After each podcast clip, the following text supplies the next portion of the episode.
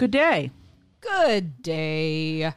Queer stuff. Back to the queers. Queer stuff. But it gets interesting because now we're in the 70s. Woo. But I'm going to do a little recap Okay.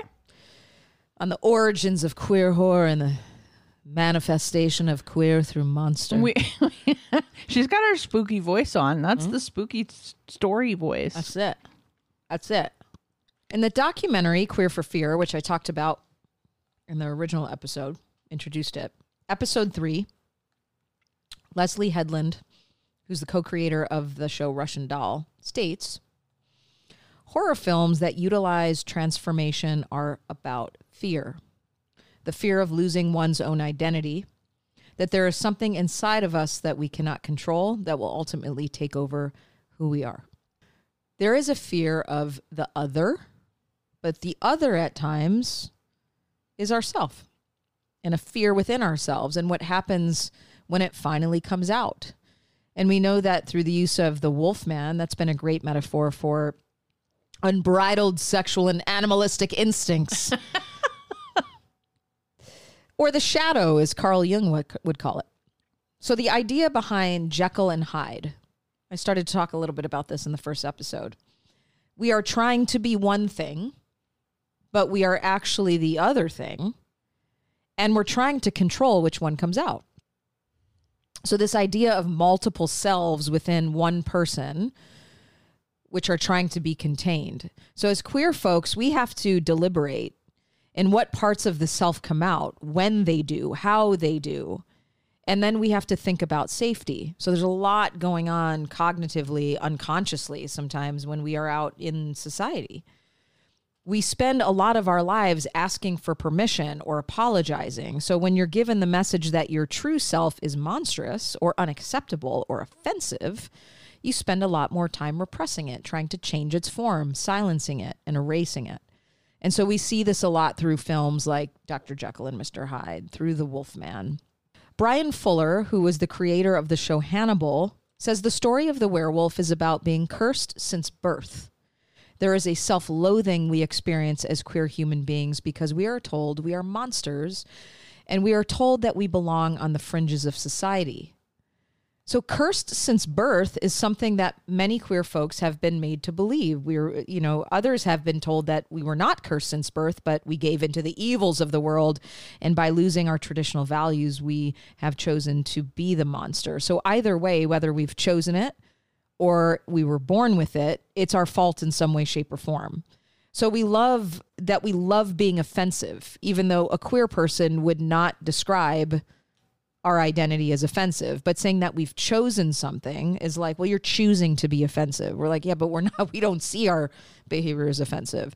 It's really been assigned to us. And the idea of it being offensive is generally accepted by conservative minds who've created the concept of evil to control the moral compass of society. In the 30s, gay and lesbians had to hide, they had to pass, but things began to change. Suppression of the monster was simply packaged a different way. An article from Vulture 55, uh, excuse me, from Vulture, 55 essential queer h- horror films states, but with the final dissolution of the Hays Codes in 1968, the 70s saw the cinematic gays come sprinting out of the closet, even if they didn't run into the most flattering light. The 70s brought us an updated and more flamboyant Dorian Gray. I picture Dorian Gray like on ice skates. Yeah. Jeez. The Rocky Horror Picture Show, The Vampire Lovers, The Daughters of Darkness, and Dr. Jekyll and Sister Hyde.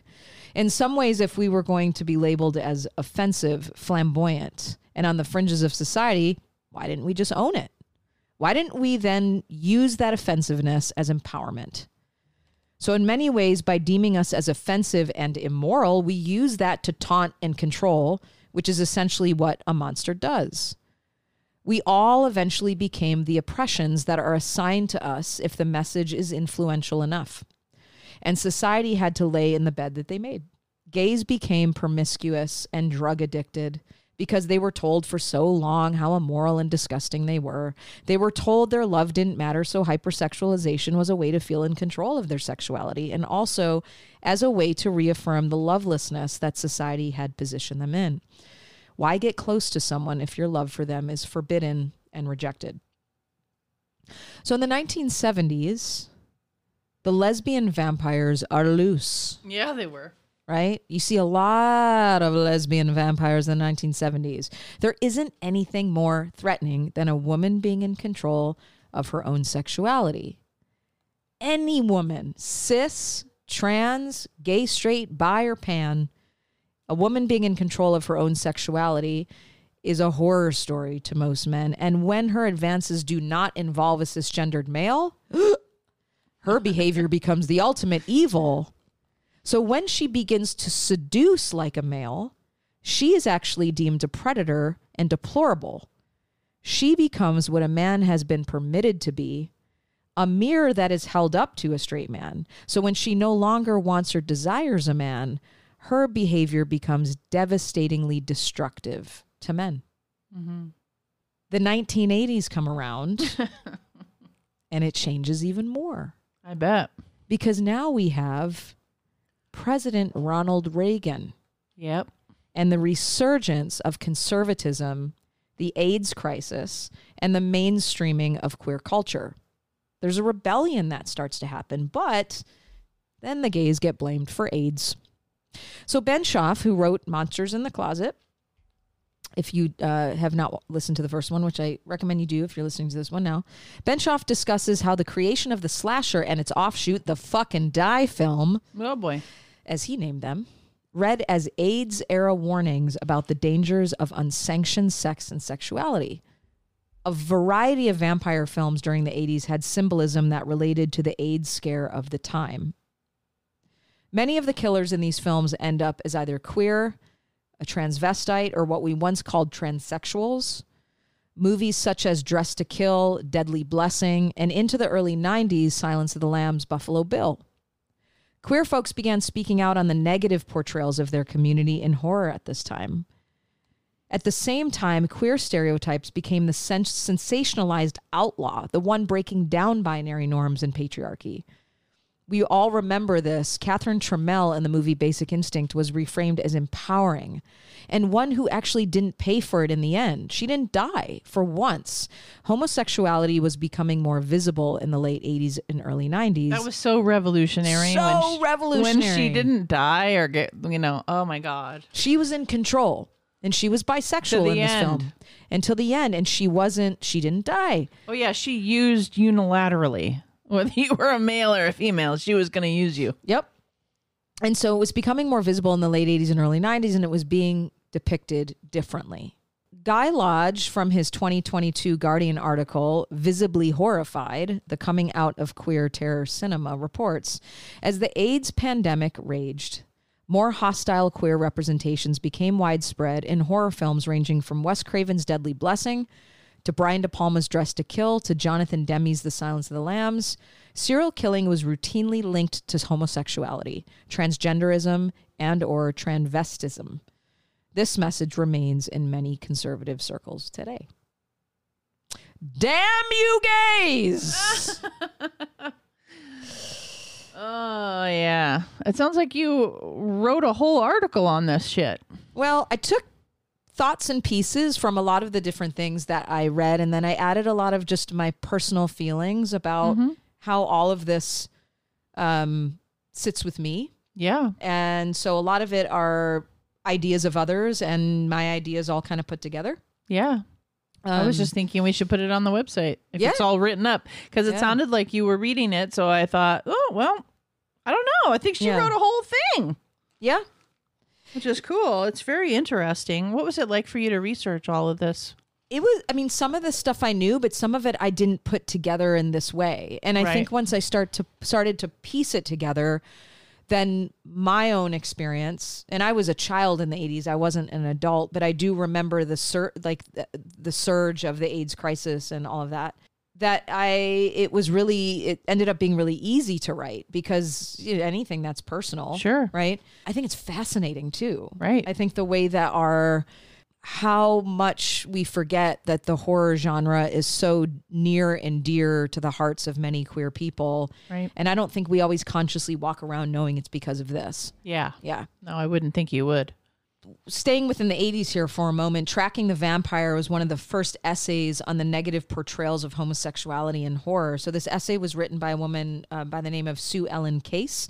And Case states, I really, uh, this part really resonated with me being a queer woman. She says, There, the vampire is subjected to the familiar mode of seduced and abandoned or the recreational use of the lesbian for while such heterosexist feminist discourse flirts with her ultimately double crosses her with the hegemonic notion of woman, reinscribing her in the generational model and making horrible what must not be seductive. So, what does this mean? In other words, straight women used lesbians as accessories, objects to experiment and toy with to explore their own homosexual urges, only for the lesbian to be rejected and humiliated once the straight woman was to step back into her heteronormative and patriarchal society. And we see this all the fucking time. And we see that being enacted and reenacted and reenacted also then generated by both parties. Yes. And that traumatic pattern, right? You, Right. You experience that trauma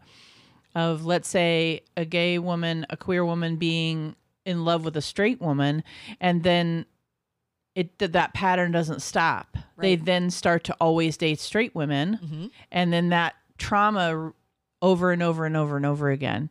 And then we blame the queer woman.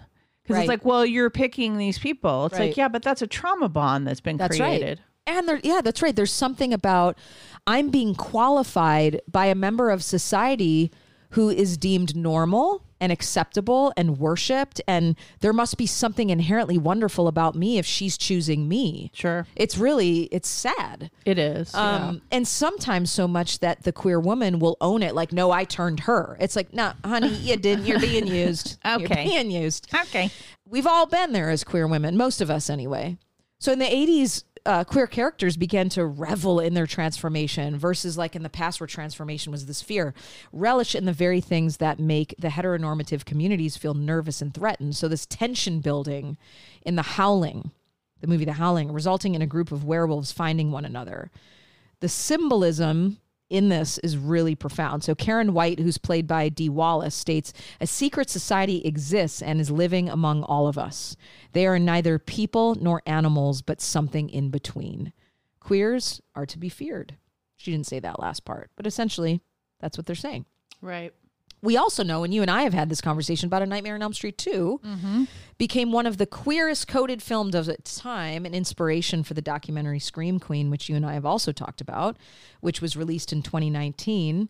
And the documentary examines the infamous homo- homoerotic subtext and the special place the film holds in the Nightmare franchise, as well as the gay film Criterion. So, once very controversial, it's now actually very appreciated by many who are fans of the franchise.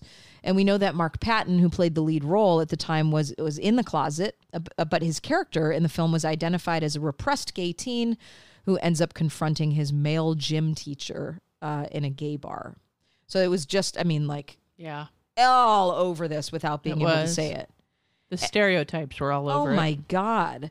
And then the other one that you and I have brought up all over. I mean, I- I think throughout the five years that we've been doing the, this podcast is Hellraiser, which became a cult favorite among the gay community. Right? One of my favorites, but I wasn't in the gay community, but it was still one of my favorites. Because I think it also resonates with folks who like live outside of the box as well. No pun intended. Puzzle box. I'm not. I'm in my box, not outside.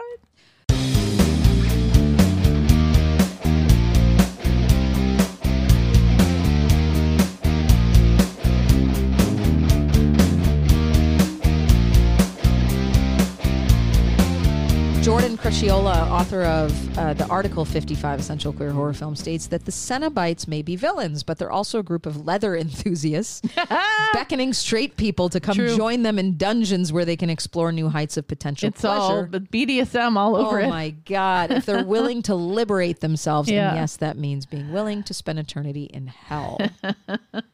so if you're into punishment and BDSM, that might not sound like too bad of a proposition. I mean, the Cenobites make it look pretty bad. And he, then he says, Clive Barker's demons are here. They're queer, and they're definitely bringing chains and hooks.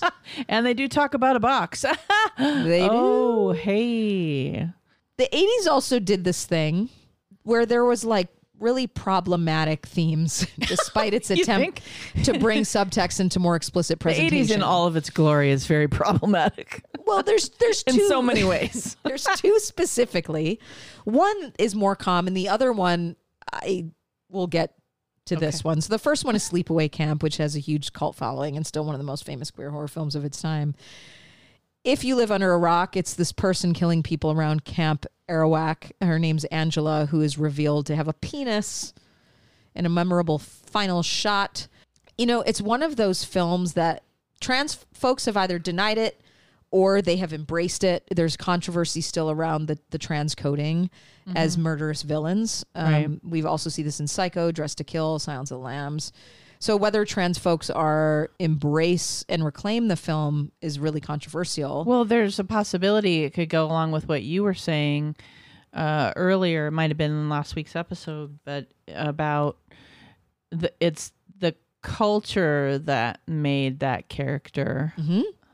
kill, yes. not their transness. So if you if you're looking to re-embrace the film, I imagine that might be part of the sure. way you look at it. Is it's not because this kiddo was trans; it's because of the monster they are portrayed as That's because right. they're different. If we're talking about monsters, I obviously don't think they're monsters. Right. But using that as a, and also thinking about how they were forced into repressing their identity and living in the wrong body and they were forced to do that and how that brought them to the brink once they were taunted and all this stuff. And again, I'm I'm not making the assumption that if you're a trans person you want to kill, but using more of what you're saying Shannon where like there were all of these societal things that were happening to this person that without society pressuring or repressing them they would not be this murderous Well, person. and now we have people gunning down their peers in schools because of being bullied and repressed and all of these other and those kids are a variety of Yeah. gender identities. So that's not Yeah. neither here nor there. That's right. That's right. Y- You ready for the next one? Okay.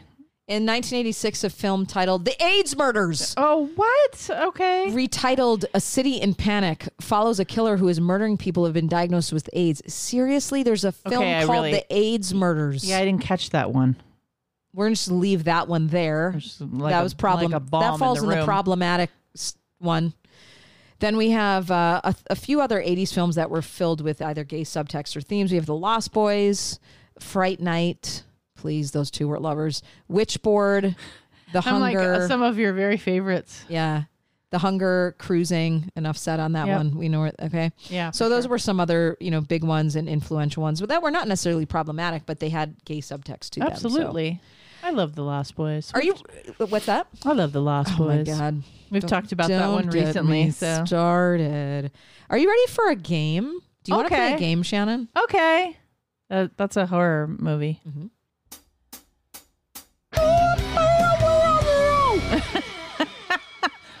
Barely understood that. That those were not words. Number one. What is Angela's name as a boy in Sleepaway Camp? Okay. Number two. The character James Gum is otherwise known as blank in the movie Blank. Number three. Clive Barker's mid 1980s short story, The Forbidden, which was adapted into Candyman from his Books of Blood series, featured the first incarnation of a.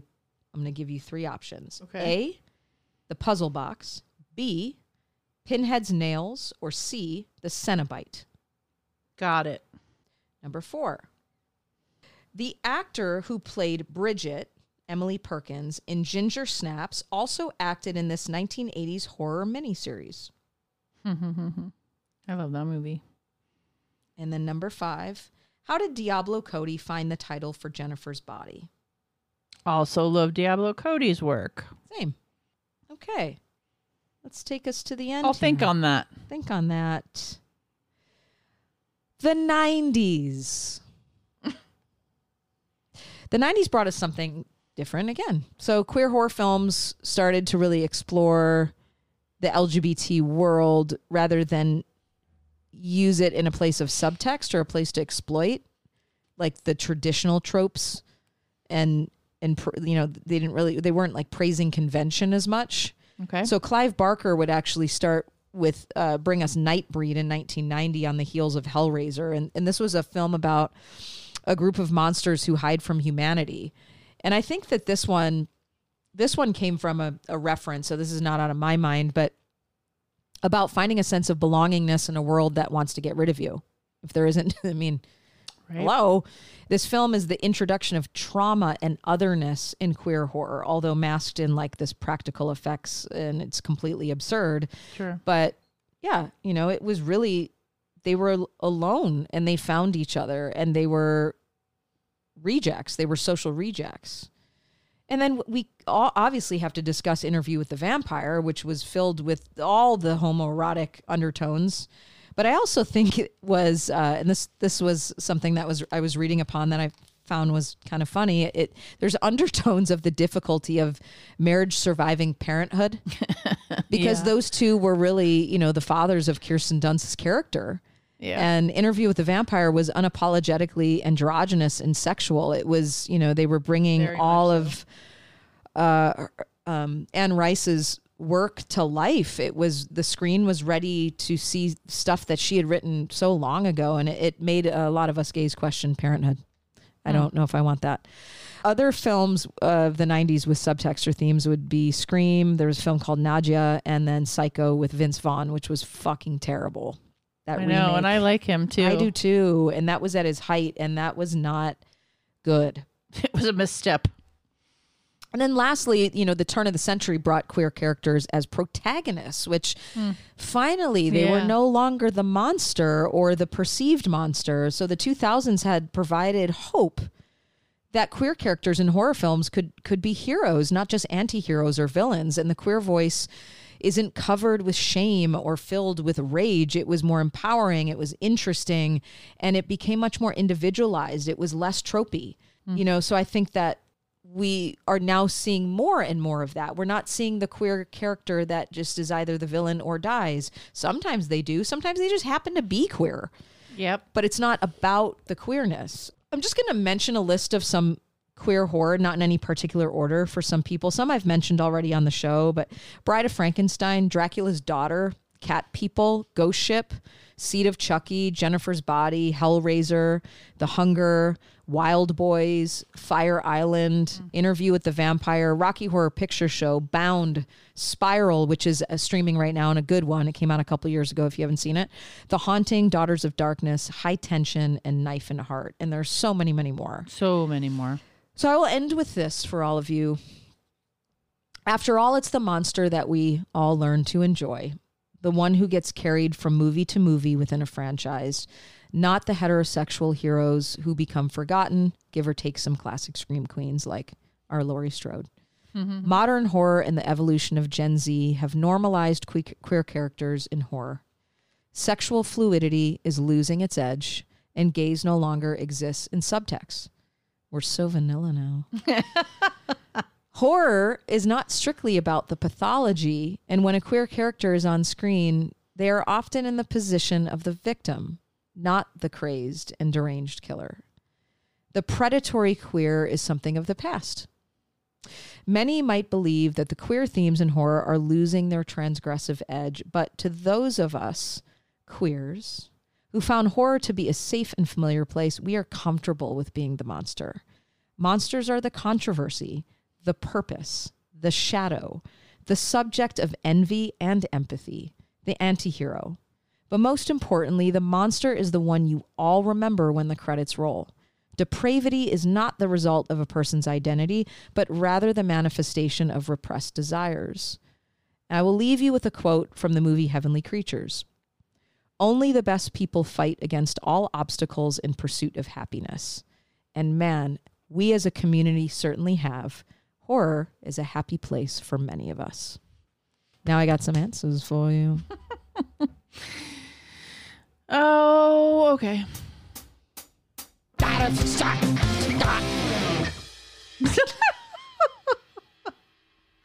She does that like she's brushing her teeth. She's just like, "Ba-da, ba-da, ga, ba." What was Angela's name from Sleepaway Camp? Pizza. Peter Barker. Peter Baker. Peter Burleber. Peter Baker. I mean, Peter. The character mm-hmm. James Gum is otherwise known as Blank in the movie Blank. Well, it's Silence of the Lambs, and I'm assuming you're talking about his moniker, which was Buffalo Bill. That's right. Remember when she says, "Have you heard of a James Gum or Jim Gum?" so she in that movie. Oh, there's Jim Gum or Jame Gum. Her voice in It's that so bad. Movie, it's so funny and it's so you know regional. Just she just nailed it in so many ways. Anybody heard of a jam Gum or a Jim Gum? and she's just looking at him, and you're like, "Oh fuck, it's like, about to go down." Clive Barker. Yes, ma'am. Mid 1980s short story The Forbidden, which was adapted into Candyman from his Books of Blood series, featured the first incarnation of what? Puzzle box. The Pinhead. box. It's actually Pinhead's nails. Oh wow. Yeah, thought that was cool. Huh. So Candyman had the nails in his head and the I guess the the Forbidden, which was adapted into Candyman. So yeah, it was a a short story. The introduction of that is in there. and there. the nails are in there. Okay. yeah.